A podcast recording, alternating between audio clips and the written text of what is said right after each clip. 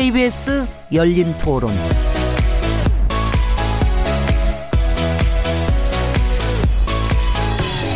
안녕하세요. 묻는다, 듣는다, 통한다. KBS 열린 토론 진행자 시민 김진혜입니다.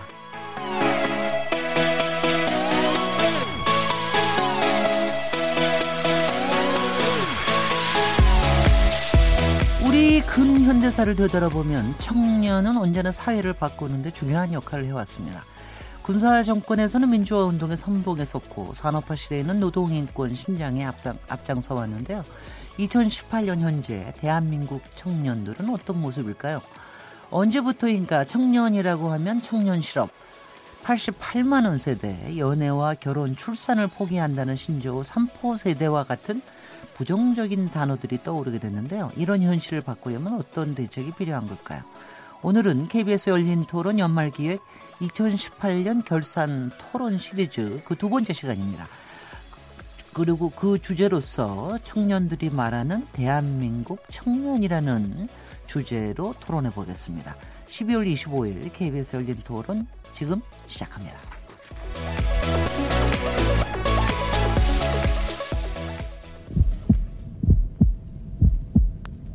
살아 있습니다. 토론이 살아 있습니다. 살아있는 토론, KBS 열린 토론. 토론은 라디오가 진짜입니다. 진짜 토론, KBS 열린 토론.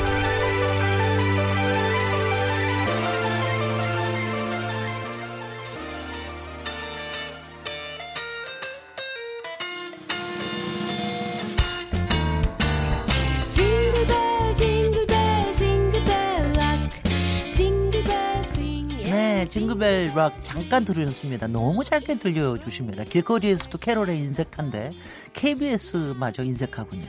KBS 열린 토론, 청취자 여러분들께서 토론에 참여하실 수 있는 방법 안내해 드리겠습니다. 오늘 KBS 열린 토론 주제는 대한민국 청년의 현주소입니다. 지금 방송을 듣고 계신 분들 가운데 청년들이 계시다면 어떤 고민을 하고 계신지 문자 보내주십시오.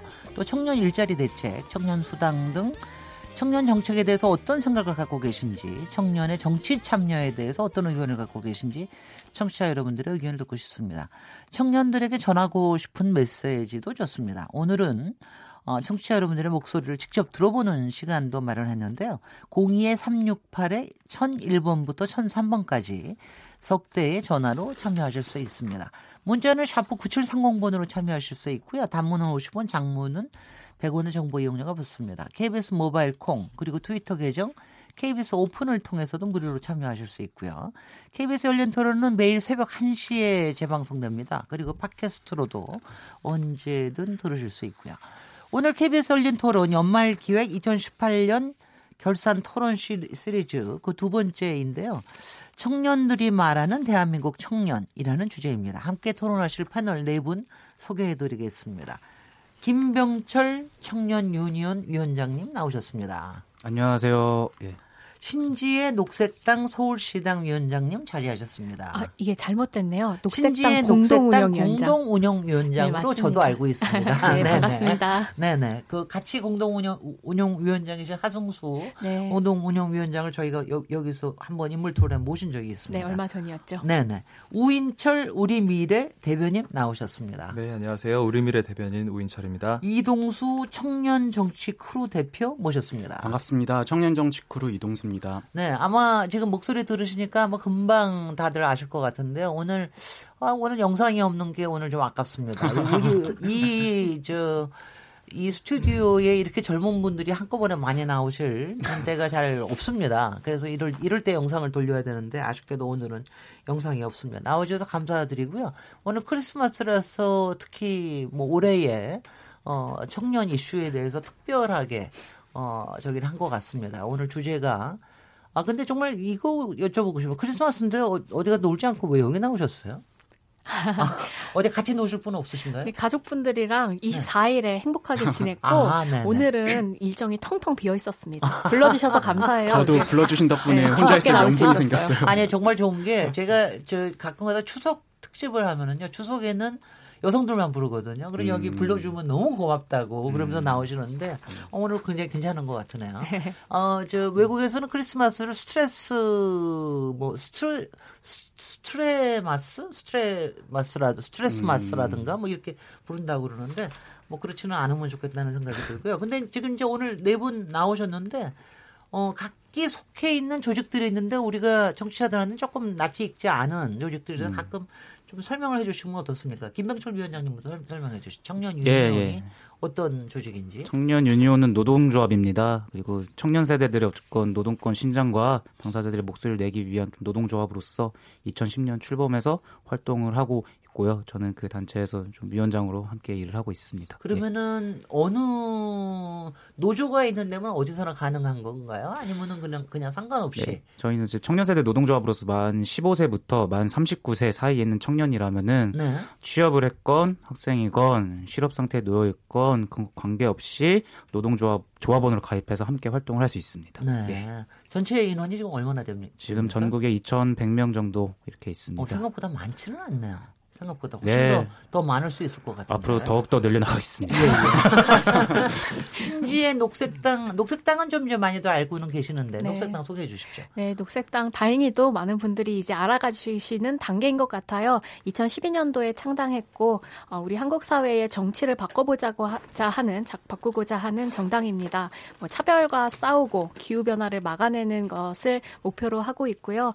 어, 2000, 2020년 총선 때 반드시 원내 진입할 것을 목표로 결의를 다지고 있는 정당입니다. 네네 오늘 오늘 저기 결의를 여기 알리러 오셨군요. 네. 신지혜 공동운영위원장님은 저기 아마 아마 청취자들 분들께 좀 아실 분들도 계실 텐데 올해 저 6.13 지방선거에 서울시의 서울시장으로 출마를 하셨습니다. 그래서 당당하게 4위를 하셨다 그러는데 전체 전체 몇 명 중에 4위입니까? 네? 전체 몇 명 중에 4위예요? 후보가 몇 명이었어요? 아, 후보가 몇 명이었죠? 9명. 9명 중에 4위면 야, 대단하네. 네, 그리고 저희 기호가 8번이었는데요. 네. 이제 원외 정당이지만 원내 정당을 제치고 4위에 어, 올랐습니다. 아, 근데 그건 정말 굉장한 게 저기 더불어민주당이 있고 네. 자유한국당이 있을 테고 네. 바른미래당이 있을 테고 네. 그리고 정의당도 있었고요. 정의당도 있었고요. 네. 그 원내 어, 그런데 그걸 제치고 4위를 했다. 네. 그리고 저뿐만이 아니라 제주도지사에서도 이번에 저희 녹색당 후보가 나가셨는데 3위 하셨어요. 네. 그러니까 녹색당의 바람이 이제 불고 있는 게 아닌가 싶습니다. 시청자분, 아, 그러니까 이렇게 보시는 청취자분들께서도 관심을 네. 녹색당에 많이 가져주시면 좋을 것 같아요. 예, 예. 제가 홍보하러 그, 나왔습니다. 그 비결은 또 별도로 한번 듣도록 하고요. 그 다음에 우리 미래라고 하는 거는 어떤 조직인지요? 네, 어, 우리 미래는 청년들이 주도하고 있는 젊은 정당이고요. 어, 저희는 한국 사회에 크게 두 가지 정도 과제가 있다고 생각합니다.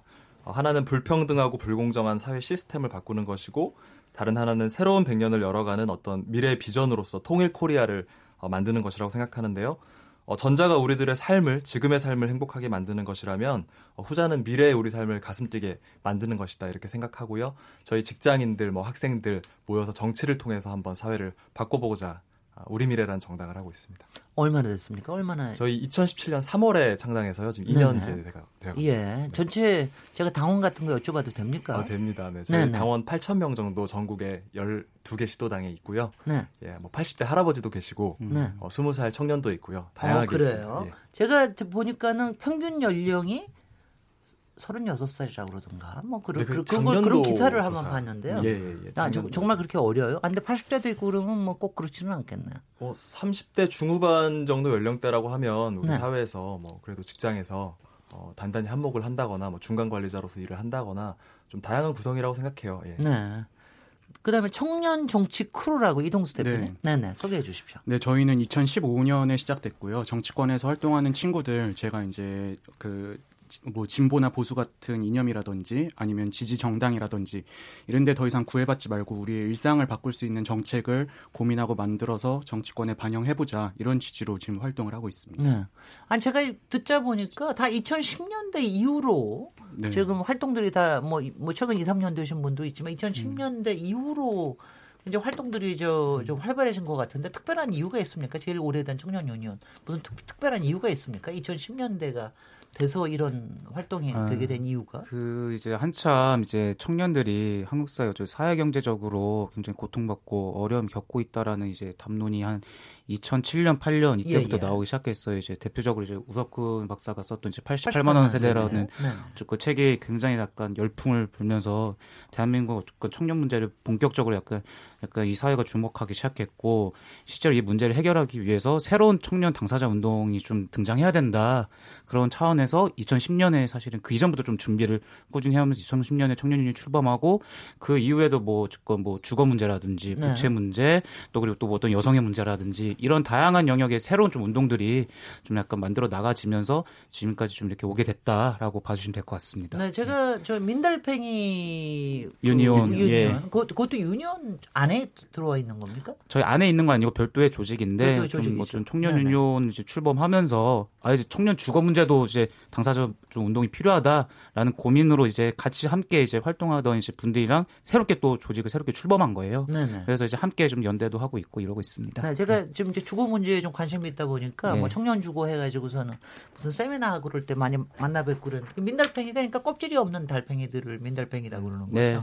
집도 절도 없는. 네, 네. 저희는 가끔 이제 부러워합니다마는 얼마나 저 집도 절도 없이 다닐 수 있는 유목, 유목민의 정신을 저희는 부러워도 합니다마는 아. 당하고 있는 당사자들은 네. 얼마나 힘이 들겠습니까? 네, 전혀 부럽지 않습니다. 아 근데 아 근데 이제 이런 것도 있어요. 그 저거 저거 하면은 이제 오늘 어느 만큼 이제 여러분들의 패기를 보여줄지는 모르겠는데 어 그러니까 기성 세대에서는 하여튼 젊은 사람들의 그 어떤 그 용기와 패기와 어 하여튼 뭔가를 좀 해내겠다라고 하는 이런 것들이 좀 많이 보여줬으면 좋겠다 하는 뭐 그런 것들도 분명히 있을 것 같습니다. 오늘 주제가 대한민국 청년인데요. 일단 청년 그러면 어떤 생각이 나시는지 대한민국에서 청년으로 살아가는 게 어떤 건지. 근데 이제 제가 앞에서도 얘기를 했지만은 그 왜 제가 독립운동은 얘기 안 했습니다. 독- 독립운동 할 때부터 어 사실은 이제 청년 우리나라에서 굉장히 청년들이 등장을 했잖아요. 그리고 민주화 운동에서도 그렇고 그다음에 노동 운동에서도 청년들의 역할들이 굉장히 이제 크고 앞서 나서고 촛불 때도 마찬가지였고요. 뭐 이런 그런 게 있는데 그러니까 그런 거에 대한 일종의 이제 좀 이제 기성세대들이 오히려 압력을 주는 게 아닌가 뭐 이런 생각을 했는데요. 지금은 어떤 지금의 청년은 어떤 생각을 갖고 있는지 뭐 이거에 대한 기본적인 무슨 뭐 어 좀 여러분들 사이에도 공감대가 좀 있습니까? 어떻습니까? 우인철 대변인부터 시작해 보실까요? 네, 어, 그 청년들에 대한 기대, 그러니까 우리 사회 또는 미래를 바꿔나갈 수 있는 어떤 어, 그렇게 호명하는 청년으로서의 이름이 있고요. 그리고 또 다른 하나는 뭐 경제 사회적 뭐 약자라는 말까지 쓰긴 그렇겠지만 어쨌든 불평등의 어떤 최전선에 놓여 있는 어, 그런 세대로서의 또 청년을 호명하는 이름도 어, 있는 것 같습니다. 어, 근데 저는 볼 때 그 헌법 10조에 보면 그 모든 국민은 인간으로서 존엄과 가치를 가지고 행복을 추구할 권리를 가진다 이렇게 되어 있거든요. 그런데 청년 세대는 헌법이 보장하는 시민의 권리 어, 보장받지 못하고 있는 세대 아닌가 아, 이렇게 생각하고 있습니다. 어떤 점에서요? 어, 뭐 모의 거의 모든 삶의 영역에서 어떤 불평등이나 아, 이런 것들에 너무 노출이 심하게 되어 있다고 생각을 하거든요. 혹시 여기에 따, 네. 따라서 좀 연결해서 얘기해 주실 분 계십니까? 신, 네, 네. 김- 김명철 위원장님? 네. 어떤 점에서 불평등에 노출돼 있고 이렇게 네. 이렇게 얘기를 해야 됩니까?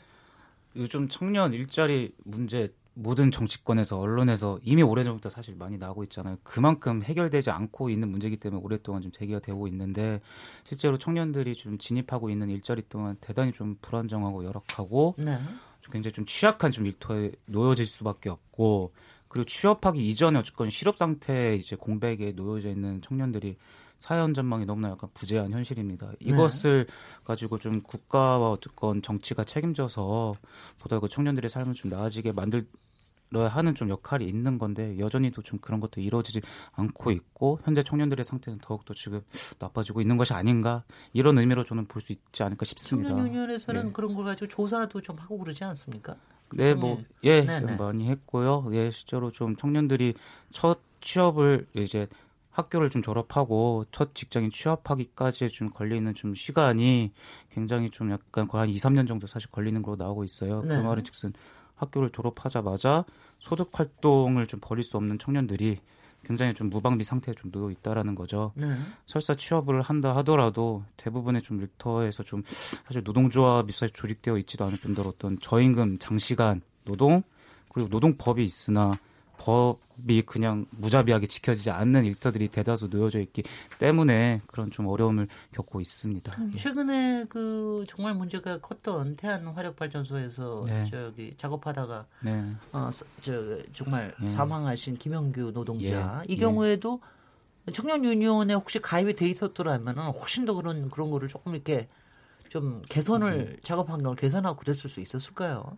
아, 당, 뭐 감히 뭐 말씀을 드리자면 만약에 그 고 김영준 노동자께서 네. 청년유니온에 만약에 뭐 조합원이었다라고 하면은 그 이전부터 실제로 뭐 어떤 일터 환경이 놓여져 있었는지 네. 그래서 겪는 어려움이 무엇이었는지 함께 뭐 문제를 제기할 수 있었겠죠. 근데 이게 비단 고 김영균 노동자만의 문제가 아닙니다. 너무나 네. 많은 청년 노동자들이 이렇게 위험한 외주화 환경에 놓여져 있고 너무나 이- 여태까지 한국 사회가 그냥 미뤄왔고 방치되었고 기업의 어쨌건 이윤만을 추구하는 구조의 일터 환경에만 매몰되어 있었기 때문에 또 이런 일이 다시 반복된 것이 아닌가 그래서 너무 좀 슬펐던 일이었습니다. 네. 예. 이제 이제 정치권 두 분이 남으셨는데 저기 여기 뭐 솔직히 우리 미래도 정치권이긴 하지만 신지 네. 저 공동위원장님은 어떻게 저는 계세요? 입장이 조금 다른데요. 그 네. 2007년도에 88만 원이라고 하는 문제가 제기되면서 이제 청년들이 짱돌을 들고 바리게이트를 쳐라라고 하- 그 얘기했던 게 그 저자의 요구였어요. 그러니까 청년들이 이더 나은 사회를 위해서 이제 어, 나올 차례다, 이제 싸울 차례다 이렇게 메시지를 주셨던 거죠. 근데 그 이후로 11년이 지났습니다. 우리 사회에 청년 문제가 해결됐냐? 그러니까 지금 뭐 그 청년 유니언도 있고 민달팽이 유니언도 있고 다양한 청년 조직이 등장했고 청년 문제가 이슈가 되었음에도 불구하고 문제는 해결될 기미가 보이지 않아요. 저는 이게 접근법이 잘못됐다고 생각합니다. 그러니까 청년이라고 하는 구분 지을 수 있, 있을까요? 과연 우리가 청년을 누가 청년일까요? 지금 법적으로도 그렇고 뭐 조례로도 그렇고 지역마다 또 법마다 청년을 구분 짓는 게 다 다릅니다. 근데 이 문제를 들여다보면 과연 청년이 균질한 그 뭐, 그 조건을 지니고 있는 집단이냐 에 저는 다시 질문을 해봐야 된다고 생각해요. 네. 청년들도 88만 원 세대가 있고 888만 원 세대가 있어요. 누구는 대학을 나오고 누구는 대학을 못 나옵니다. 누구는 정규직이고 누구는 비정규직이에요. 누구는 부모님으로부터 물려받은 집에 살고 누구는 계속 월세를 혹은 쪽방을 전전해야 됩니다. 근데 이걸 뭉뚱그려서 청년이라고 얘기하는 순간 저는 제대로 된 해법이나 정책들이 나오기 어렵다고 생각해요. 예, 예. 그래서 이제 다른 접근들이 좀 필요할 때다. 그래서 아까 잠깐 청년 정치 크루에서 말씀해 주셨지만 청년이라고 하는 집 단이 그냥 단순히 어떤 나이가 아니라 우리 사회가 너무 불평등하다 보니까 어, 사회로 진입하는 어떠한 특 정 세대의 사람들이 더 거기에 많이 취약하게 노출될 뿐이다라는 것들을 인지하고 그 구조 자체를 어떻게 바꿀 수 있을 것인가를 논의해야 될 때라고 생각합니다. 예, 예. 그래서 주거 정책 이것도 청년 주거 정책이 아니라 지금 얼마 전에도 종로구 고시원에서 화재 사건이 있어서 몇 분이 사망하시지 않으셨습니까? 그것도 보면 이 주거 정책이 청년이 아니라 모든 전반적인 세대의 문제예요. 소득도 마찬가지고 일자리도 마찬가지입니다. 그런 접근에 그런 불평등을 중심으로 한 접근을 해 나가 야 될 때 진짜 근본적인 문제가 풀리지 않을까 싶습니다. 네네. 청년 정치 크루에서 받아주시죠. 네. 근데 저희는 아 저 같은 경우는 이제 여기 계신 세 분이랑 어떻게 보면 비슷하면서도 조금 다른 생각을 갖고 있는 게요.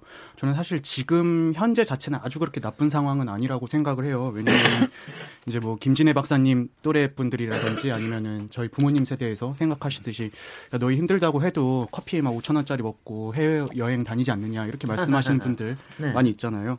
근데 저는 또 어떻게 생각하면은 어, 기성세대에 비해선 청년이 힘든 게 좀 당연하다고 아니 당연하다기보다는 그럴 수밖에 없다고 생각을 하는데 문제는 이제 저희 표현으로 이제 노답이라고 하거든요. 답이 없다. 그냥 미래에 대한 답이 없다는 거 그게 제일 힘든 측면인 것 같아요. 예를 들어서 아까 이제 박사님께서 뭐 그동안 근대사에서 청년층이 좀 시대를 바꿔오고 이끌어왔다고 하시, 해주셨는데 그거는 전통적인 인구 구조 자체가 이제 피라미드 형태를 유지해 왔고 청년층이 좀 수가 많았기 때문에 가능하지 않았나.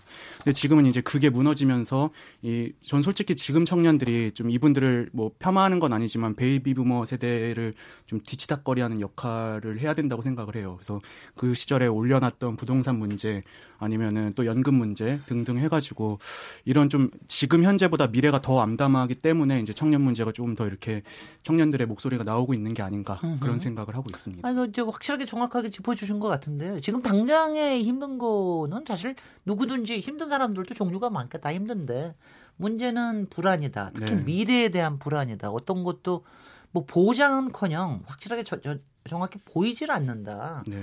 이것 때문에 생기는 불안이 아마 가장 청년들을 힘들게 만드는 게 아닌가 하는 그런 생각이 들어요. 그러니까 가령 저기 100년 전에 청년들이 저희보다 훨씬 더 힘들게 살긴 살았을 거 아니에요. 그렇죠. 그렇지만 예.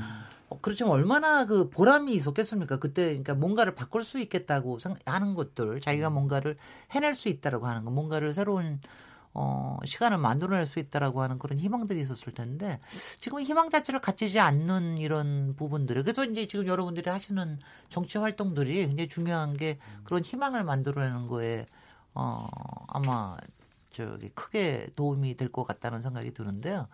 근데 저 거기에서 여기서부터 이제 출발을 해서 그 신재 저 공동운영장님이 제기하신 청년도 종류 나름이다. 솔직히는 뭐 청년뿐이겠습니까? 굉장히 좀 아까 888만 원 세대 얘기했다. 그거보다 더한 사람들도 있잖아요. 그렇죠. 도저히 도저히 우리 같은 같은 시간에 살고 있는 것 같지 않은 사람들도 있는가 하면 그런가 하면은 요새는 88만 원 얼마큼 올라갔나요? 요즘 103만 원까지 올라갔나요? 뭐 그것도 다 다른데요. 어쨌든 네. 청년의 한 30% 정도가 비정규직 노동자로 글쎄요. 일을 하면서 그 네. 제- 최저 임금도 못 받는 그 분, 집- 집단들이 많습니다. 아직도 네. 존재하고 있고요. 네. 그래서 이제 그런 상황을 어떻게 저기 어떻게 해나가야 되느냐 뭐 이런 부분들에 대한 고민들을 좀 해야 될 것 같은데요. 그 전에 그러니까 여러분들이 가지고 계시는 아니 요, 요새 청년층이 가지고 계시는 어떤 불만이라고 그럴까 아니면은 하여튼 저 그러니까 실질적인 불만뿐이 아니라 심리적인 불만들 이런 것들이 어떤 게 좀 있다고 생각을 하시는지요? 심리적인 불안이요. 심리적인 음. 심리적인 아니 왜냐면 저는 이제 이런 겁니다. 솔직히 뭐 최근에 책이 뭐 아프니까 청춘이다 이런 책 굉장히 유- 유행했잖아요. 아, 아니요 저는 근데 그거 딱 보, 보니까 아, 그, 그 청춘들이 좀 기분 되게 나쁘겠다. 저는 그 생각했어요. 또 제가 읽어보지는 않았지만 뭐 이런 거 하면은 또 요새 자기 개발서가 엄청나게 많으니까 뭐든지 막 뭐 도전하면 뭔가 뭐든지 다될것 같처럼 이런 얘기를 하는 것도 있고 뭐 이제 굉장히 여러 가지 또 또 취직 문제에 대해서 얘기를 하면은 또 이제 어떤 부분들에 대해 얘기를 하고 뭐 이제 이런 것들에 대해서 청년들이 받는 압력들 같은 게 있을 것 같은데 청년들의 이 심리 상황이 어떤지 이런 부분에서 혹시 생각을 하시는 게 있는지 저- 가면서 네. 이 중에서 여기서는 연령별로 하지는 말고요. 예. 그래도 신지의 저 네, 제가 아마. 가장 여- 저기가 경험이 많으실 것 같습니다. 경험이 많다기보단 들은 주워들은 얘기가 좀 있는데요. 네. 제가 아시는 그 교수님이 학교 신입생 뭐 수업 때 자신의 인생을 사진 한 장으로 정리해서 발표해라라고 하는 미션을 주신 적이 있으시대요. 근데 그 중에 한그 학생이 그 낭떠러지에서 자전거를 타고 있는 어, 익스트림 스포츠 사진을 가져왔다 그러더라고요. 네. 그러면서 자기가 이 어, 낭떠러지를 자전거 타는 기분으로 이 대학까지 왔었, 왔다는 거예요. 어, 여기서 조금이라도 잘못하면 떨어질 것 같고 다시는 살아남지 못할 것이라고 하는 어떠한 불안감과 이 각자 도생 사회에서 계속 무한 경쟁을 해야 하는 압박에 시달리고 있었다는 거예요. 근데 지금 저는 청년들이 갖고 있는 이 불안감, 이 결과적으로 그렇게 서로가 서로를 싸우게 만들고 믿지 못하게 만드는 우리 경쟁 사회의 어떤 어, 악영향 때문에 나타나는 것이 아닐까 싶습니다. 2018년도 이슈가 된 사건들을 들여다보면요, 자꾸 역- 약자와 약자끼리의 대립으로 어, 치다르게 만들어요. 예를 들면 뭐 최저임금 올릴 때도 편의점 업주 대 편의점 알바생. 이 싸우게 되었고 그러네. 난민 문제에서도 난민 대 여성이 싸웠어요. 음흠. 지금 성평등 문제도 여성 대 남성이 싸우고 있습니다. 네. 근데 이 문제들은 사실 구조적인 문제거든요. 지금 약자끼리 개개인이 어, 싸울 만한 거리들이 아니에요. 싸- 그래서는 문제가 풀리지 않고요. 근데 자꾸 이 각자도생 사회에 서로가 물들어져 있으니까 내가 다른 약자들을 그 밟고 일어서서 지금의 내 이 피해를 최소화시키고 내가 더 이상 고통받지 않게 하기 위한 어떤 심리들이 계속해서 있는 것이 아닐까 싶은 싶은데요. 이 사회를 바꿔나가는 게 전 결과적으로 청년밖에 없다고 생각해요. 어, 얼마 전에 제가 어떤 그 더불어민주당의 한 의원님과 토론을 한 적이 있는데 청년 정치 관련해서 본인 너무 억울하시다는 거예요. 본인 바로 위에 386 세대가 있고 본인은 55세, 만 55세인데 나도 아직 권력을 한번 쥐지 못했고 청년 정치인이라고 이, 이야기를 들어야 되는데 지금 내 밑에 너무 많은 청년들이 막 올라오고 있어서 힘들다. 아. 나에게 권력을 쥐어주면 내가 청년 정치 제대로 해내겠다라고 쉬, 만 55세 분이 그러시더라고요. 누구 누구세요? 아, 네. 저는 알것 같긴 한데 얘기하지 않겠습니다. 네. 근데 저는 그런 그 이제 이제는 그런 방식의 그 접근이 아니라 완전히 새로운 세대들이 등장해야 될 때가 되었고 그 비단 이 청년뿐만이 아니라 뭐 예를 들면 대학생, 대학 진학하지 않은 사람들, 농부들, 뭐, 어, 또 어민들, 이런 다양한 사람들이, 어, 그 우리 사회의 어떤 스피커로서, 정치 이제 중심 세력으로서 그 중에 청년도 함께 등장할 때가 되지 않았나 싶어요. 네네. 저는. 아, 네네. 어, 이동수 대표님? 저 같은 경우는 저 같은 경우는 이제 청년들을 좀 지배하고 있는 감정 이런 게 이제 허탈감이나 분노 이런 것 같아요. 사회가 좀 이 근로소득을 장려하고 불로소득을 억제하는 쪽으로 가야 되는데 그동안 지금 요즘 특히 우리 사회가 좀 그 반대로 가고 있는 것 같거든요. 그러니까 네. 예를 들어서 올 초에 비트코인 문제도 그렇고 아니면 최근에 또 부동산 값이 엄청 뛰었잖아요. 네. 근데 청년들이 좀 아 내가 지금 힘들어도 열심히 일해서 돈 벌고 집 살 수 있 다라는 좀 믿음이 있으면은 이렇게 막 화나거나 이러진 않을 것 같은데 지금 사회는 완전히 반대로 돼가고 있으니까는 그 점에서 허탈감 같은 걸 좀 많이 느끼는 것 같고요. 네. 또 제가 감명 깊게 읽은 책 중에 그 제러미 리프킨이라는 외국 학자가 쓴 그 European Dream이라는 책이 있어요. 예. 근데 거기서 어떤 내용이 나오면은 어, 어떤 내용이 나오냐면 이 사회가 점점 힘들어질수록 사람들이 오디션 프로라든지 아니면 일확천금을 꿈꾸는 그런 거에 이제 많이 열광을 한대요. 왜냐하면은 그렇죠. 이제 그게 그 오디션 로또를 딸라 그렇죠. 예, 그러니까 뭐 오디션 프로도 따져보면 그냥 아주 음. 평범한 음. 일, 반인이 스타가 되는 과정인 거잖아요. 그걸 보면서 또 열광을 한다고 하더라고요. 근데 최근에 이제 우리나라 뭐 특정 방송을 좀 이름 거론하긴 그렇지만 오디션 프로나 이런 것들이 근 10년 동안 이제 성황한 모습들을 보면서 아, 좀 청년들이 이제 열심히 일해서 돈 번 그런 근로의 가치보다는 일확천금이라든지 아니면 부동산이나 비트코인을 통한 그런 어, 이런 소위 말하는 로또를 좀 기대하고 있는 게 아닌가 네. 좀 씁쓸한 마음입니다. 예. 그 저기 유로피안 드림에서 거기서 굉장히 또 유로피안을 유럽을 굉장히 좋은 거로 그렸지만 유럽도 예. 요새 뭐또헬 유럽 같은 예. 얘기가 굉장히 많이 또, 나, 또 나옵니다. 어, 뭐, 뭐 하여튼 계속해서 사회는 바뀌는 거니까요. 새로운 네. 문제들이 등장하고 우인철 대변인 네. 저는 뭐 심리적인 측면은 불안감이라고 생각하고요. 네. 이 불안감의 종류는 굉장히 다양한 측면에서 다양하게 벌어지는 것 같아요. 제 친구가 예를 들면 어떤 친구는 대학교를 졸업하고 학자금 상환을 바로 해야 되거든요. 그러면 어떤 더 좋은 직장을 구하기 위한 어떤 시도를 할 시간을 갖지 못하고 바로 일단 취업을 해야 됩니다. 네. 그런데 어떤 친구는 집에 이제 돈이 만약에 좀 있다 부모님이 그러면 해외 유학을 택해도 되고요. 뭐 창업을 해볼 수도 있고 음. 뭐 이런 식으로 어, 기회가 공평하게 주어지지 않는다 청년들에게 어, 이 지점이 굉장하게 크게 작동하고 어, 이런 부분들로 인해서 어떤 청년들의 삶의 전반에 걸쳐서 어떤 가지고 있는 불안감 우리 사회에서 내가 어떤 제대로 쓰여질 것인가 쓸모 있는 사람이 될 것인가부터 시작해서 어, 굉장히 큰 불안감이 어떤 기본 정서로서 가지고 있는 것이 아닌가 싶습니다. 잠깐만요. 그 학자금은 저기 거치 기간이 없습니까?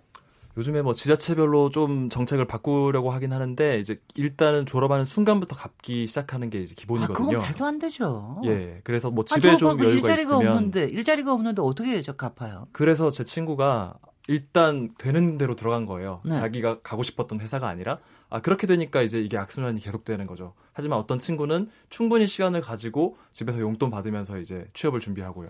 어, 저, 아니 그건, 그건 좀 조금 심한데 제가 저기 미국에서 공부를 했는데요. 그래서 거기서 꽤 많이 학자금을 빌렸습니다. 은행에서 빌렸는데 제가 그때 굉장히 감동을 했던 게 뭐냐. 그러니까 민간에서 해주는 거예요. 학교에서 보증을 해줍니다. 근데 그게 뭐냐면은 학위를 받고 제가 직장이 있어야지 그때부터 상환을 할 수가 있어요. 그리고 상환도 제가 결정을 해요. 어떤 방식으로 걸 낼지, 음. 짧, 조금씩 오래 할지, 아니면 한꺼번에 조금 중간중간 많이 할지, 그리고 제일 좋았던 게 뭐냐면은 연대 보증이 없어요. 그게 음. 뭐냐면 제가 안 갚으면 제가 만약 주, 저 일을 못 하게 되거나 그러니까 네. 뭐 불구가 되거나 제가 죽으면은 그 빚은 없어지는 거예요. 음. 아 그래서 어 이런 점이 선진국이구나라는 음. 걸 듣고 아니 근데 적어도 아니 거치 기간이 없이 시작을 한다라는 건 저는 아저 저, 저, 깜짝 놀랐습니다. 그건 지방자치단체와 좀 다르긴 하다 그러는데 그거는 절대적으로 필요할 것 같습니다. 음. 예. 김명철 위원장님. 네, 네. 어, 그, 그 제가 아무래도 노동자들은 제일, 제일 예. 많이 보는 거. 아 그리고 특히 노동자 중에서도 네. 또 노동자도 종류가 많지 않, 않습니까? white worker, 뭐 blue worker 많이 있을 텐데 네. 어떻게 좀 다 비슷합니까 심리가 어떻습니까? 그 어쨌건 워낙 청년들이 실제로 살기 어렵다라고 하는 어떤 부분에 있어서 가장 많이 좀 고통받고 있는 부분이 그런 것 같아요. 누구는 실제로 좀 취업 과정을 어쨌건 이제 취업 준비를 위해서 부모의 어쨌건 뭐 소득이나 어쨌건 도움을 통해서 충분히 어쨌건 시간적으로도 어쨌건 물질적으로도 안정적으로 취업 준비를 할 수 있는 청년들이 있는 반면에 전혀 이제 집안으로부터 도움을 받지 못해서 밤낮 어쨌건 아르바이트 하고 이렇게 하면서 시간 짬짬이 낼 때 기껏 그 짧은 시간 내 공부하고 이러면서 힘들게 살아가고 있는 청년들도 있는데 네. 거기서 바로 약간 격차가 더욱더 벌어진다라는 거죠. 보통 이제 자본이 보통 세습화된다라고 보통 이렇게 전문적으로 얘기하는데 이 세습화된 좀 자본이라는 것이 결과적으로 이제 공적 어떤 정책으로서 배분이 되는 것이 아니라 오로지 그 개인 그 다음 세대 그 자식 세대한테 그대로 그 물려 주는 그런 세, 그런 세상으로서 점점 더 이제 굳어지고 있다라는 것이죠. 그러다 보니까 좀 공적 정책을 좀 어, 통해서 내가 충분히 앞으로의 좀 삶의 미래를 보장받아야 될 이 가난하고 이 빈곤한 청년들은 그런 정책의 어쨌건 부재를 통해서 더욱더 이제 사각지대로 내몰리고 있고 이런 데서 심리적 사실 박탈감을 겪고 있는 것이 아닌가 이것을 좀 더 구조적으로 좀 더 진단하고 효과적인 좀 해법이 나와야 되는데 아직까지 좀 거기까지 나아가지 못하고 있는 것이 아닌가 싶습니다. 네. 예. 네. 근데 심리적인 얘기들을 하시고 음, 네. 그러니까는 또 생각이 나는 게 이게 불안으로 시작을 했지만 음. 실제로는 불안이 이제 저 불안 정도가 아니라 이제 불평등에 대한 예. 이 박, 박탈감 예, 예. 이런 쪽으로 넘어간다고 그러시면 사실 불평등은 어느 사회나 다 있는 거 아닙니까? 어느 시대나 어느 사회나. 근데 특별히 지금 더 이 불평등에 대해서 이렇게 박탈감을 느끼고 음. 좌절감을 느끼고 하는 게 실제적으로 불평등이 더 많아졌다고 더 커졌다 이렇게 생각하십니까? 아니면 불평등을 해소할 수 있는 이런 기회가 더 줄어들었다 어떻게 보십니까? 김명철 위원장님. 네. 어, 그러니까 옛날에 사실 기성세대들도 어쨌건 유년기 시절, 시절에 어쨌건 청년기 시절에 굉장히 가난하고 좀 어, 빈곤했던 삶을 살았죠. 그럼에도 불구하고 어쨌건 경제 성장이 굉장히 사실 급속도로 좀 이루어지는 사회에서 기회가 거- 많았죠. 예, 거기에 발맞춰서 암만 지금 가난할지라도 충분히 지금 노력하고 기회를 잡는다면은 그 이후에 어쨌건 삶을 좀 꾸려 나갈 수 있는 이런 좀 울타리가 좀 보장이 되어 있었는데 음. 이것이 한국 사회에서는 보통 이제 IMF 97년 경제 위기 이후로 완전히 사실 그런 어쨌건 사회 그런 이제 삶이 뒤바뀌어졌다라는 거죠. 그 이후에 사실은 좀 한 20년이 좀 흘렀고 그 이후에 어쨌건 살, 사회를 살아가는 좀 청년 세대 현 청년 세대들은 그 과거의 좀 기성 세대들이 좀 잡을 수 있었던 기회조차 좀 박탈하고 있다라고 이렇게 말씀을 드릴 수 있을 것 같습니다. 네, 네. 그리고 이 올해 그 네, 신지혜 여름 공동 운영자 네. 운영위원장님. 네. 올해 여름에 불평등 포럼이 한국에서 있었습니다. 예, 그래서 예. 한국이 얼마나 불평등한지 그 지수를 파, 파헤쳐 보고 왜 뭐가 문제인지 막 이런 이야기들이 나왔었어요. 근데 한국 불평등 지수가 OECD 국가 1, 2위를 앞다툽니다. 그리고 그게 더 심화 고착화됐고 심화되었다는 것이 뭐 그 포럼에서 나온 주된 의견이었어요. 네. 지금 청년층의 뭐 삶을 들여다봐도 뭐 예를 들면 뭐 뭐 그 아프니까 청춘이다 그러니까 도전해라 이런 것들이 전혀 와닿지가 않는 게 아파서 어 아프니까 청년이고 내가 이걸 통해서 성장할 수 있겠다라는 어떤 믿음이 있으면 얼마든지 도전할 수 있죠. 얼마든지 실패해 볼 수 있고요. 근데 한국 사회는 한 번 실패하면 뭐 아까도 낭떠러지 얘기했지만 금방 나락으로 떨어질 수밖에 없는 사회이지 않습니까? 이전에 수- 수저가 금수저가 아닌 이상 이런 것들을 저는 이렇게 말하고 싶어요. 돌봐야지 국가다. 그러니까 국가가 제대로 된 돌봄 정책과 복지 지원 정책들을 만들어 놔야 사실 청년들도 이런 것 저런 것 다 해보고 자기가 실 질적으로 뭔가를 창업들 해보든 조- 조- 재미난 프로젝트를 해보든 이렇게 할 텐데 새로운 상상력이 꼽힐 수가 없게끔 만들어 놓아 있는 거죠. 사회가 그것들을 계속해서 방치하고 있고요. 네, 네. 그래서 이쯤에서 이제 그러면 국회나 정부가 어떤 일을 해야 되느냐. 근데 근데 지금 이제 보니까 저 죄송합니다만 저도 뭐 최근에 알았습니다. 이 청년 기본법이라는 게 이렇게 발의가 돼 있다는 거를 저, 저도 최근에 알고 그랬는데 그 작년 11월에 국회 운영위원장 제안으로 청년 미래 특별위원회가 구성됐다고 합니다. 그때 여야 합의로 해서 청년 기본법이 발의가 됐다고 그랬는데 뭐이 청년 기본법 만들기만 해놓고 이게 바- 저기 별로 이렇게 진전이 없는 것 같은데 이런 저 전후 좌우를 조금 어느 분이 좀 우리 미래 당에서 좀 설명해 주실까요? 네, 네. 그 설명 네. 좀 해주시죠. 어, 크리스마스인데요. 제가 작심하고 20대 국회 좀 비판 좀 하면은요. 예, 예. 청년 문제에 손 놓은 국회다 저는 좀 이렇게 생각을 해요. 왜냐하면 어, 지난 2년간 국회에서 총 17,153건의 법안을 발의했고 다뤘는데요. 이 청년의 초점을 맞춰 국회에서 발의한 법안이 단지 57건입니다. 17,000건 17,000 중에. 중에서. 아, 그리고 네. 이 중에도 두 건이 통과되었어요. 나머지는 다 이제 통과가 안 된 건데 이마저도 그, 그 위원장, 그 상임위 운영위원장의 직권으로 통과시킨 거거든요. 그러니까 어떤 청년들의 문제를 해결하거나 정책을 구사하는 데 있어서 어, 거의 뭐 정부에서 내는 것에 대한 비판이나 이런 정도 있지 어떤 정치력을 발휘한다거나 새로운 패러다임을 제시한다거나 이런 모습이 전혀 보이지 않는다. 그 아, 두 이런 건이 뭐였습니까? 두 건 이제 뭐 청년 고용 노동 촉진 특별법 아, 예, 기간을 예. 개정하는 것 네네. 2016년도입니다. 네. 뭐 이런 식의 정도를 하고 있는데 예를 들면 이제 청년 기본법이라는 것은 어, 모법이라고 불리는데요. 어떤 청년들의 정책의 어떤 근거가 되는 어, 이런 모법입니다. 어, 이것을 여야 이제 의원들이 합의까지 했어요. 그런데 이제 우선순위에서 밀리다 보니까 국회 통과가 안 되고 있는 상황인데 어, 거의 뭐 청년 고용 촉진 특별법이라고 하는 기존의 그 일자리 중심의 어떤 정책 어, 이거 말고는 사실 우리나라에 청년 정책이 없었다고 봐도 되는데 네. 그걸 넘어서는 어떤 청년들의 삶을 포괄하는 이 청년 기본법 여기에 대해서도 사실은 뭐 한다 한다 말은 하지만 여전히 손 놓고 있는 것이 지금 20대 국회다. 예, 아니 근데 이유가 뭡니까. 도대체?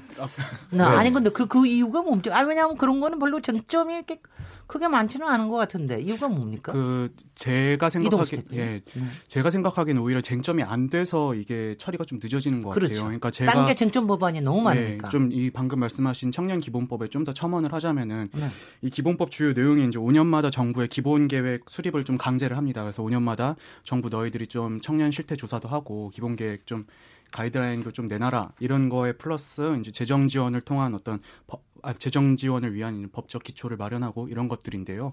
지금 이제 많은 청취자분들께서도 이제 국회 의안 정보 시스템이라는 홈페이지가 있어요. 여기 올라가 아니 접속해 보시면은 현재 이제 어떤 법안이 발의됐고 또 어떻게 논의 중인지를 파악을 하실 수가 있습니다. 그래서 제가 이 오늘 이 자리를 앞두고 한번 들어가 봤는데요. 이게 대표적으로 더불어민주당의 박주민 의원님 그리고 자유한국당의 신보라 의원님이 발의를 해주셨는데 이 기재위 소관이고 보니까는 이 기재위 이 소위원회를 열잖아요 법안 때.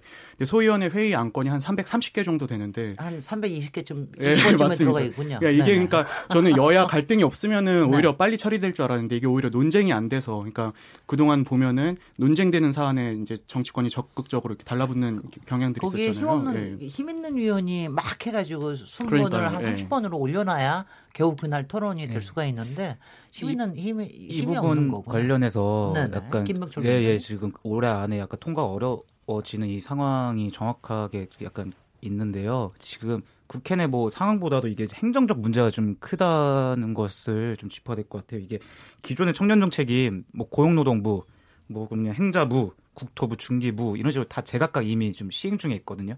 근데 청년기본법이 이게 제정이 되자마자 이 법을 토대로 청년 자질 다시 좀 세팅을 해야 돼요. 네. 그러다 보니까 각 부처마다 지금 이 여야 합의안을 가지고 굉장히 지금 말이 많은 아, 상황이라고 그러니까 합니다. 더 예. 그래서 약간 이 조항들 이거 고쳐야 된다, 고쳐야 된다. 근데 이게 지금 정부 부처 내에서 이제 합의가 안 되고 있어서 지금 통과가 약간 쉽지 않은 상황이다. 이렇게 청년 알려드릴 저희가 것 같아요. 2부에서 조금 더 자세히 예. 얘기하고요. 한 가지를 요거 청년 고용 촉진 특별법이 지난번에 그 통과됐다는 20대 국회 통과됐다는 게 이달 이번 달 말에 뭐 이거 일주일 다섯만 있으면 일몰될 예정인데 이게 왜 연장에 대한 논의가 이루어지지 않는 이유가 뭐 무슨 이유가 있는지 혹시 아십니까? 신재 위원장님 아십니까? 이거 어, 이거는 굉장히 요 아무리 효과가 없더라도 상당히 이거- 이거는 그래도 도움이 되는 법 아닙니까? 네, 저도 그렇게 생각하고요. 네. 어, 그 일몰을 막 는 게 좀 좋았다고 생각하는데 네. 지금 국회의원분들이 다들 이 청년 문제에 대한 제대로 된 인식과 내가 이거를 바꿔야겠다라고 하는 고민들이 없으신 것 같아요. 네. 불평등 문제도 마찬가지고요.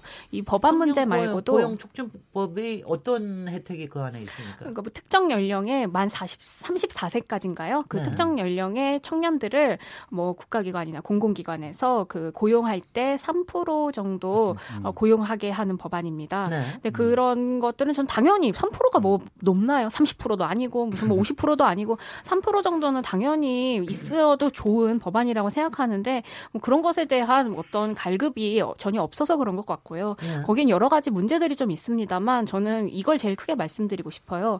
지금 국회에서 권력을 차지하고 있는 자유한국당과 더불어민주당은 정당 이름만 다르지 적폐임에는 틀림없습니다. 네. 이번에 예산안 아니, 통과도 그렇게 얘기하시 그렇게 얘기하시는 것보다도 청년 고용 촉진 특별법에서 조금만 설명을 해 주시면 좋을 것 같아요. 저희가 정치적인 비판은 조금 나중에 네. 아니 근데 이번 예산안 통과를 봐도 그래요. 이번 예산안 통과에선 1조 2천억 원의 복지 예산은 삭감되고 어, SOC 예산, 그러니까 각 지역구의 개발 예산은 올랐습니다. 근데 그 깎인 복지 예산 들여다보면 청년 정책 일자리 예산이에요.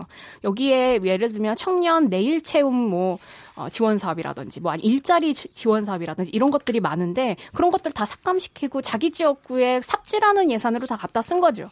법안이 통과되는 것, 그다음에 이런 예산안들이 정부 안대로 제대로 통과되는 것이 올해의 실업률을 나, 낮추는데 굉장히 중요했음에도 불구하고 제대로 통과 안 시킨 건 알겠습니다. 무능하고 부패한 거라고 생각합니다. 근데 제가 여기서 저 일부 여기서 마지막에 끝나면서 제가 조금 얘기하자면은 국회가 그렇게 말을 안 듣고 한다는 거는 청년들이 그동안 활동을 너무 제대로 안 하신 것도 있을 겁니다. 압력의 상당히 좀 이렇게 작용을 해야 그나마 조금이라도 촉을 할까 말까 싶은 게 국회 아닙니까? 그래서 이제 그 부분도 아마 그런 점에서도 더 활동이 조금 더 있으면 그래서 그 어떤 활동이 좀 더 필요한지 구체적으로 하는 게 저희가 2부에서 조금 더 얘기를 하는 거로 하죠.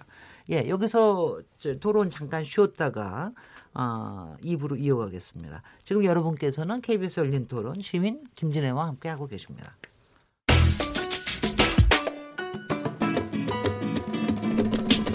묻는다, 듣는다, 통한다. KBS 열린 토론. 듣고 계신 청취자 여러분, 감사드립니다. 들으면서 답답한 부분은 없으신가요?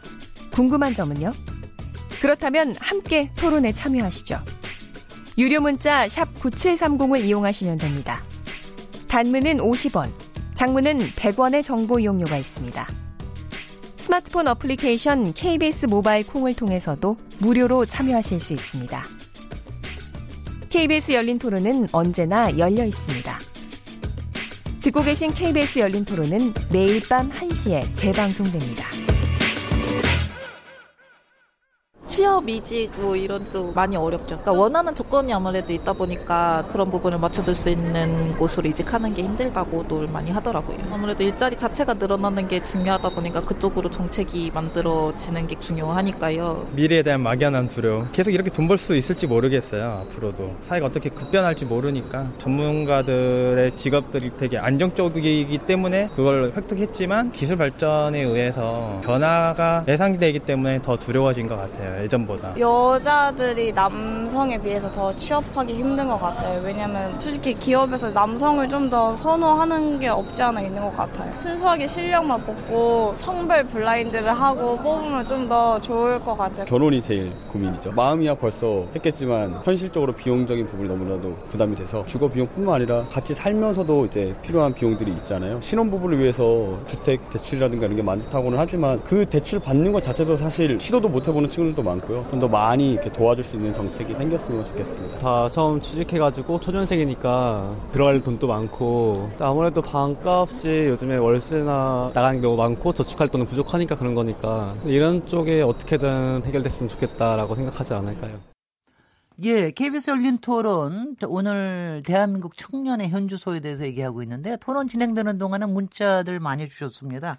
청취자분들 의견 어, 보다 정확하게 전달해 드리는 우리 정희진 문자캐스터. 네, 안녕하십니까. 문자캐스터 정희진입니다. KBS 열린 토론 오늘 주제는 대한민국 청년인데요. 청취자 여러분들이 보내주신 문자 소개해 드리겠습니다. 네, 먼저 휴대전화 끝자리 9555번 쓰시는 분. 청년이 겪고 있는 가장 큰 문제는 기회가 주어지지 않는 거라고 생각합니다.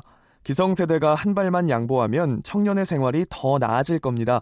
청년들에게 청춘을 돌려줬으면 좋겠네요. 해주셨습니다. 휴대전화 끝자리 4930번 쓰시는 분.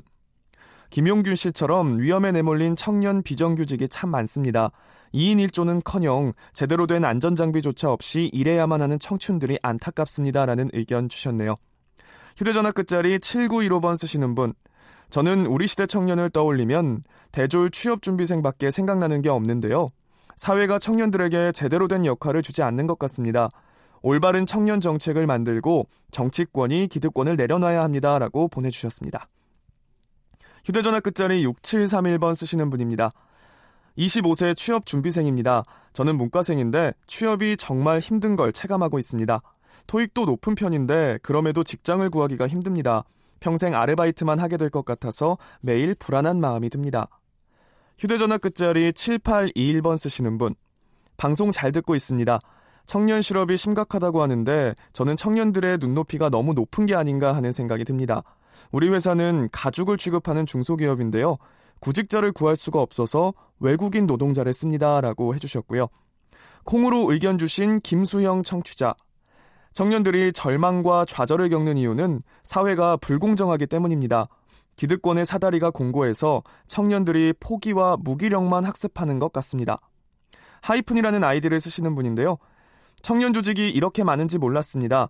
청년의 정치 참여율이 높지 않지만 다양한 목소리를 내고 있는 점은 반갑네요. 6487번 쓰시는 분. 아직도 자수성가하는 청년들이 많지 않나요? 저는 아직도 노력하면 뜻을 이룰 수 있다고 믿고 있습니다. 비판 의식을 갖는 것도 좋지만 문제의 원인을 너무 밖에서 찾는 것은 아닌지 생각해 봤으면 합니다. 6954번 쓰시는 분입니다. 청년 유니온 위원장님께 묻고 싶은데요. 기업과 기득권 노조에 대해서 어떻게 생각하십니까? 그들이 청년들을 비정규직으로 내모는 건 아닐까요? 라고 해주셨습니다. 마지막 휴대전화 끝자리 8541번 쓰시는 분. 오늘 주제와 다른 이야기지만 저는 청년들이 중장년층을 어떤 시각으로 바라보고 있는지 또 청년들이 생각하는 노인 정책은 어떤 건지 이야기를 들어보고 싶습니다. 라고 의견 주셨습니다. 네, KBS 열린 토론. 지금 방송을 듣고 계신 청취자 모두가 시민 농객입니다. 계속해서 참여를 원하시는 분들은 02368-1001번부터 1003번으로 전화 주시면 됩니다. 문자는 샵 9730으로 참여하실 수 있고요. 단문은 50원, 장문은 100원의 정보 이용료가 붙습니다. KBS 콩, 트위터 계정 KBS 오픈을 통해서도 무료로 참여하실 수 있습니다. 청취자 여러분들의 날카로운 시선과 의견 기다립니다. 지금까지 문자캐스터 정의진이었습니다. 네, 정치자들의 문자를 보면은 이제 공감과 또 약간의 비판적인 시각 뭐 이런 것도 이제 같이 섞여 있는 것 같은데 어 여러분들 패널들의 생각도 좀 듣고 싶은데 특히 뭐 구체적인 질문이 청년 유니언 위원장님께 저기 왔습니다. 기업과 기득권 노조에 대해 어떻게 생각하십니까? 그들이 청년들을 비정규직으로 내모는 건 아닐까요? 어떻게 생각하십니까? 네, 어, 날카로운 질문 주셔서 감사드립니다. 근데 저는 이렇게 다시 되물어야 될 것 같아요. 대한민국에서 언제 노동이 존중받는 사회였었는지 단 한 번도 저는 대한민국 사회가 노동을 진짜 존중하고 사회 경제적 주체로서 인정했던 적은 없었다고 생각합니다. 그런 걸 무시하고 무조건 노동조합은 기득권이다. 이런 식으로 비판하는 거는 많은 부분이 왜곡된다고 생각하고요. 네. 다만 기존에 어쨌건 기성이 어쨌건 큰 노동조합이 어쨌건 정규직 대기업 중심으로 조직되어 있기 때문에 그보다 훨씬 더 노동 조건이 미치지 못하는 좀 불안정 노동자들과 함께 하는 부분에 있어서 한계가 있었다라는 것을 인식하고 그것과 함께 더 보다도 이제 노동 운동이 더욱더 발전되기 위한 방향을 생산적으로 논의를 해야지 결과적으로 지금 이 불평등 구조를 만든 데 있어서 대기업 재벌이 굉장히 사실은 큰 어쨌건 역할을 하고 있다는 것은 비판해야 될 부분이다. 이것을 사실은 짚으면서 나아가야 되지 무조건 비생산적 어떤 논리로서 기득권 노조 비판한다 이런 거는 어, 좋지 않다라고 어, 생각합니다. 다른 분들도 조금 뭐 의견을 저, 저기 해주시죠. 그, 우인철 대변인? 저는 네네. 청년 유니온이 나온 이유가 어, 기존의 노조가 하지 못하는 역할이 있었다 아, 이렇게 생각을 하거든요. 어, 예를 들면은 뭐 상위 1%에 대한 개혁 기득권 이런 얘기를 하는데 저는 상위 10% 여기까지도 개혁이 필요하고 기득권 내려놓는 게 반드시 필요하다. 아, 여기에는 뭐 기업도 있겠고요. 거대 양당도 있겠고 공무원 집단도 있고 심지어 정규직 노조도 저는 포함된다고 생각합니다. 예, 예. 아, 왜냐하면 예를 들면 이런 집단들 눈치 보지 않고 개혁할 수 있는 정당 지금 없다고 생각되는데요. 뭐 임금 피크제 안 되고요. 일자리 나누기 안 되고요. 비정규직의 정규직화 현실적으로 어렵습니다. 모두가 정규직이 될 수 없는 상황에서 어, 정규직화를 외친다는 건 남아있는 비정규직들은 계속해서 차별받는다는 것이거든요. 네. 저는 이런 부분에서 저희 청년들의 삶이나 이런 음흠. 것들을 보면 어, 노조 물론 그분들이 해온 역할이 우리 사회에 여전히 있지만 이 청년들의 삶이나 무언가를 바꿔가는 데 있어서 어, 분명히 기득권인 측면이 있다. 어, 저는 이 부분 반드시 바꿔야 된다고 생각합니다. 어, 세게 얘기, 얘기하시는데? 딴 분도 혹시 곁들이실 거 있으십니까? 저는 네, 네. 이렇게 되게 다양한 시선들이 피, 네, 필요하니까요. 근데 저는 이게 또 다시 이 약자 대 약자의 싸움으로 몰고 가는 프레임이에요. 그러니까 노조 중에 조금 더 안정적이고 더 많이 버는 노조가 있고 뭐 그렇지 못한 노조가 있고 그럼 그 노조끼리 싸우게 해야겠습니까? 그렇지 않죠. 그 구조 구조 자체를 바꾸는 데에 집중했으면 좋겠다는 생각입니다. 네네. 혹시 저기 또 저 여기 오늘 얘기하시는 것 중에 네. 어 여러 문자 중에서 혹시 뭐 이 부분 또 특히 얘기해야 되실 거 있으십니까? 네, 어, 이동수 대표님. 그 청년 정치 크루. 예, 이동수입니다. 네, 그 7822님께서 질문을 주셨는데요. 청년들 눈높이가 너무 높은 거 아니냐 이런 말씀 해 주셨어요. 근데 네. 저는 전적으로 이분 말씀에 공감을 하면서도 또 한편으로는 이렇게 생각해요. 우리나라 좀 노동시장 이중 구조가 심화되고 있다고 얼마 전 한국은행 연구소에서도 발표를 했는데요. 네. 어, 그 우리나라 중위소득 그러니까 중간에 해당하는 분의 이제 월급이 170만 원이 안 되더라고요. 이런 음. 상황에서 이제 170만 원 갖고 솔직히 요즘 월세 내기도 빠듯하고 이러잖아요. 그래서 음 저희는 좀 이런 문제들을 해결해 나가는데 단순히 그냥 대기업이 나쁘고 뭐 노조가 옳다 이런 게 아니라 좀 이런 노동시장 이중구조 해결하고 또 중소기업과 대기업 그리고 비정규직과 정규직 간의 이런 격차를 좀 줄여 나가는데 또 저희들도 목소리를 내야 된다고 생각을 하고 있습니다. 이거 한 가지는 저 외국인 구직자는 많은데 청년들은 좀 일하지 않으려고 그런다. 이거는 좀 이런 이해를 하셔야 될 것 같아요. 외국인 구직자들은 여기서 170만 원을 받는다 하더라도 그분들이 받는 거는 자기 나라로 돌아가면 훨씬 그러니까요. 더 굉장히 높은 수준의 임금을 받는 거기 때문에 그리고 장기적으로 상당한 꿈을 가질 수가 있는 거죠. 여기서 이제 뭐 저축도 하고 그래야죠. 뭔가를 할 수 있고. 네. 근데 우리는 170만 원짜리 받는 거 지금 당장은 어떨지 모르겠는데 이게 한 2, 3년 있으면 네. 어떻게 될지 모른다라고 하는 그다음에 그 이상의 꿈으로 연결되지 않는다는 것 때문에 생기는 그러니까 이 악순환을 어떻게 하면 깨느냐 네. 이게 굉장히 중요한 얘기라는 거를 좀 이해해 주시기 바라고요. 요새 젊은 친구들이 이 저 직장을 고른다 뭐 이런 얘기를 제가 이제 그 비판을 저도 많이 들었습니다만은 바로 그런 것 같더라고요. 요새는 보면은 이렇게 말하자면 사다리가 있는데 예전에는 그래도 사다리가 이렇게 중간중간 올라갈 네. 수 있는 데가 좀 있어서 가끔 뭐 자기가 노력을 하거나 뭔가 좀 하고 그러면 올라갈 수가 있었는데 요새는 중간에 사다리가 이제 깨졌다. 사다리를 올라가는 게 깨지고 한 번 여기에 속하면 거기서 그냥 뱅글뱅글 맴돌게 된다. 그럴까봐 처음에 스타트하는 거를 이제 잘 네. 시작하려고 한다. 제가 그, 이해 맞게 하고 있습니다. 그 방금 말씀드린 한국은행 그 경제연구원에서 발표한 그 보고서에서 이런 내용이 나오더라고요. 비정규직에서 정규직으로 이동하는 비중이 2007년에는 15.6%였는데 네.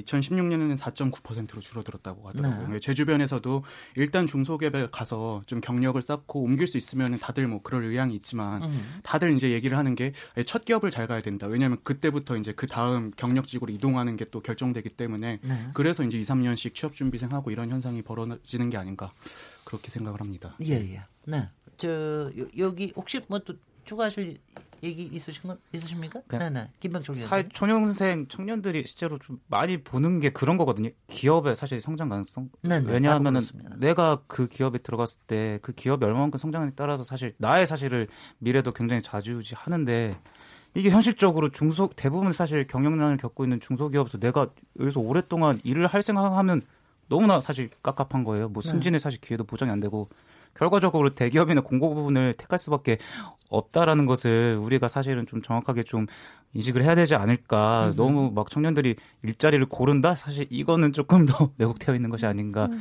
싶습니다. 그래서 네. 아까 문자 주신 분 중에 네, 불공정이 문제다 네. 이런 얘기 해주셨잖아요. 좀 그게 정말 핵심적인 것들을 파악 얘기해 주신 게 아닐까 싶어요. 그러니까 사실 이게 청년 문제라고 보면 그렇게만 비칠 수 있겠지만 지금 중소기업이 대기업에게 뭐, 어, 뭐 예를 들면 불공정한 거래를 하게 만들고 막 나중에 뭐 잘못된 어, 뭐그 뭐 뭐라고 해야 될까 사건 사고까지 그냥 다 떠안는 네. 이런 어 뭐 가불병정의 구조가 네. 기업 안에서도 있거든요. 그럼 사실 청년들 입장에서는 병, 가불병 중에 갑에 가고 싶어 하죠. 갑 기업에 가서 자기가 고용되는 것이 그나마 본인의 뭐 지위나 혹은 앞으로의 삶을 위해서 더 나은 선택이라고 보고 있기 때문에요. 그래서 저는 이게 뭐 더 크게는 기업의 뭐 불공정 거래 같은 것들을 없애고 재벌 해체하고 막 이런 것들이 사실 다 연결된 문제가 아닐까 싶어요.